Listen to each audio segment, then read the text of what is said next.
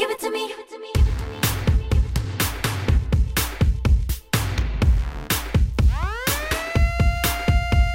So many words, but I 오늘의 생활 사주티. 네. 네, 오늘은 어떤 얘기를 해주실 건가요? 우리가 선생님? 지금 이제 역학 공부를 조금 하는 중인데 네, 그렇죠. 이제 오늘은 관에 대해서 배워보려고 해요. 관운 뭐 이런 거? 예, 예, 벼슬 오. 관자예요. 네. 벼슬 관자인데 항상 우리가 오행은 음양이 있기 때문에 정이 있고 편이 있거든요. 네. 그 정관이 있고 편관이 있어요. 차이가 그래서 어떻게 나죠? 어, 음양이 다르면 정관이고 음양이 같으면 편관이에요. 네. 예, 음. 음과 양이 그래서 아, 오늘은 정관을 하는데 정관. 관은 말 우리가 제일 잘하는 게 벼슬 관이니까 직장이에요 일단 그렇죠. 남녀를. 공론하고 직장운을 얘기하는데 직장 중에서도 관이라는 거는 시스템이 이렇게 조직화돼 있는 직장을 얘기하기 때문에 보통 공무원을 많이 얘기를 나라 해요. 나라밥을 먹는 예, 예, 쪽. 공무원을 많이 음. 얘기를 하기 때문에 근데 관은 없다고 공무원을 못 하냐 그렇진 않아요. 그거를 관이 없어도 공무원 하시는 분들이 많은데 체질은 조금 안 맞으실 수 있어요. 그냥 음. 하시는 거죠. 근데 이제 이 관이 남자한테는 직장이고 자식이 돼요. 근데 이제 남자한테는 관은 직장하고 자녀, 여자한테는 관이 직장하고 남편이에요. 네. 그러니까 이게 뭐냐면 관이라는 거는 오행 중에서 네. 나를 극하는 글자가 관이에요. 극하는 게 좋아요? 안 좋죠.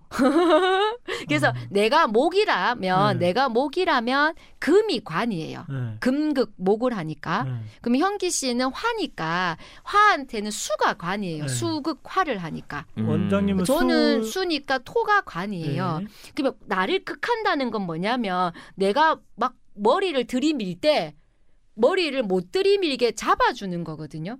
그게 네. 남자한테는 직장이에요. 그다음에 자식이에요. 음. 내가 직장을 그만두고 싶은데 음. 내를 직장을 못 그만두게 잡아주는 게 애 때문이라는 거예요. 그렇죠. 쉽게 말하면 와- 음. 마누라 때문도 있지만 음. 사주 구조상 실질적으로는 자녀 내 음. 씨 때문에 그리고 또 하나 내가 사고를 치잖아요. 네. 임신을 시켜요. 네. 얘 때문에 내 인생은 일단은 잡히잖아요. 네.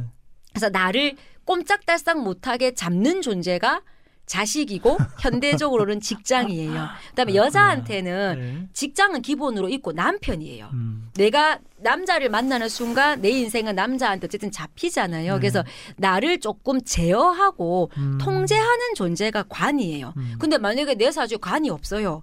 그럼 난 통제받는 거 싫어하겠죠. 네. 그래서 나를 잡는 남자랑은 못 살아요. 기본적으로. 음. 어.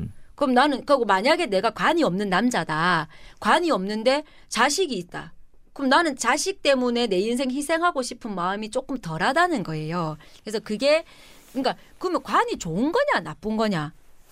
나를 통제하는 게 좋은 거냐 나쁜 거냐 이렇게 물을 수도 있는데 약간의 통제가 좀 있어야 사람이 또 참고 살잖아요.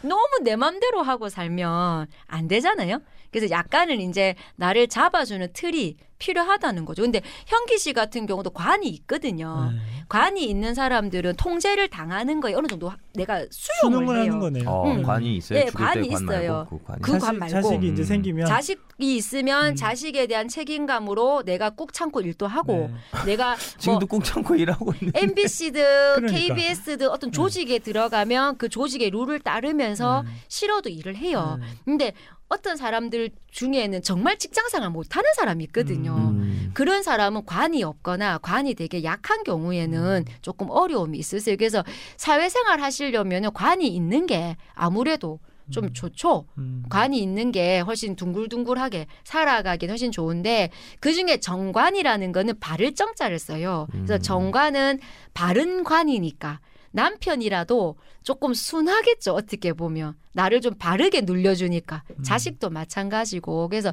우리가 약간 사주가 편이라는 글자보다는 정이라는 글자를 좀 더 좋게 보는 경향은 있거든요. 네. 그래서 정관이 들어오면 좀 반듯한 직장이 들어온다 이렇게 표현을 해요. 음. 그래서 이제 또 자식도 조금 애가 좀 반듯한 자식이 들어온다라고도 얘기를 하기는 하거든요. 그리고 또한 개로는 정관은 남편이고 편관은 애인이라고 해요. 음. 그러니까 바른 남자는 남편, 치우친 남자는 애인 정제 편제나 같은 거네요. 같아요. 네. 남자한테는 이제 정제가 부인이고 편제가 애인이면 여자한테는 정관이 남편이고 편관이 애인인데 내 사주에 정관도 있고 편관도 있어요.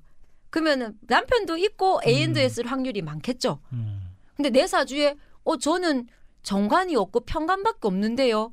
그러면 남편이 없고 애인만 있나요? 이러는데 그건 아니고 정관이 없는 경우는 편관이 남편이에요. 편관을 그냥 남편으로 보거든요. 그러니까 꼭 네. 정관이 있어야만 남편이 있는 건 아니시고 이제 정관도 있고 편관도 있고 둘 다 있을 경우는 정관을 남편으로 보고 편관만 있을 경우는 편관을 남편으로 보시면 되고 어쨌거나 둘 다 있다. 그러면 연애를 잘할 확률이 조금 높다고 봐야 되고 결혼 이후에도 연애사가 생길 확률도 조금 높으십니다. 그래서 그거 이제 참고하셔서 본인이 본인 사주에 어 나는 남편과 애인이 다 있다 싶으시면 노력을 해서 어쨌든 한 남자에게 올인할 수 있도록 조금 애를 쓰셔야 되겠죠. 그리고 네. 정은 나와 오행이 다른 게 정이고 나와 오행이 같은 거는 아, 음량이 다른 게 정이고 네. 음량이 같은 거는 편인데 요건 또 음량 오행 모르시면 힘드시니까 막그 네. 정도까지는 내비 두시고 네, 음, 음. 이렇게 해서 정관에 대해서 알아봤습니다. 네, 고생하셨습니다. 고맙습니다. 수고하셨습니다.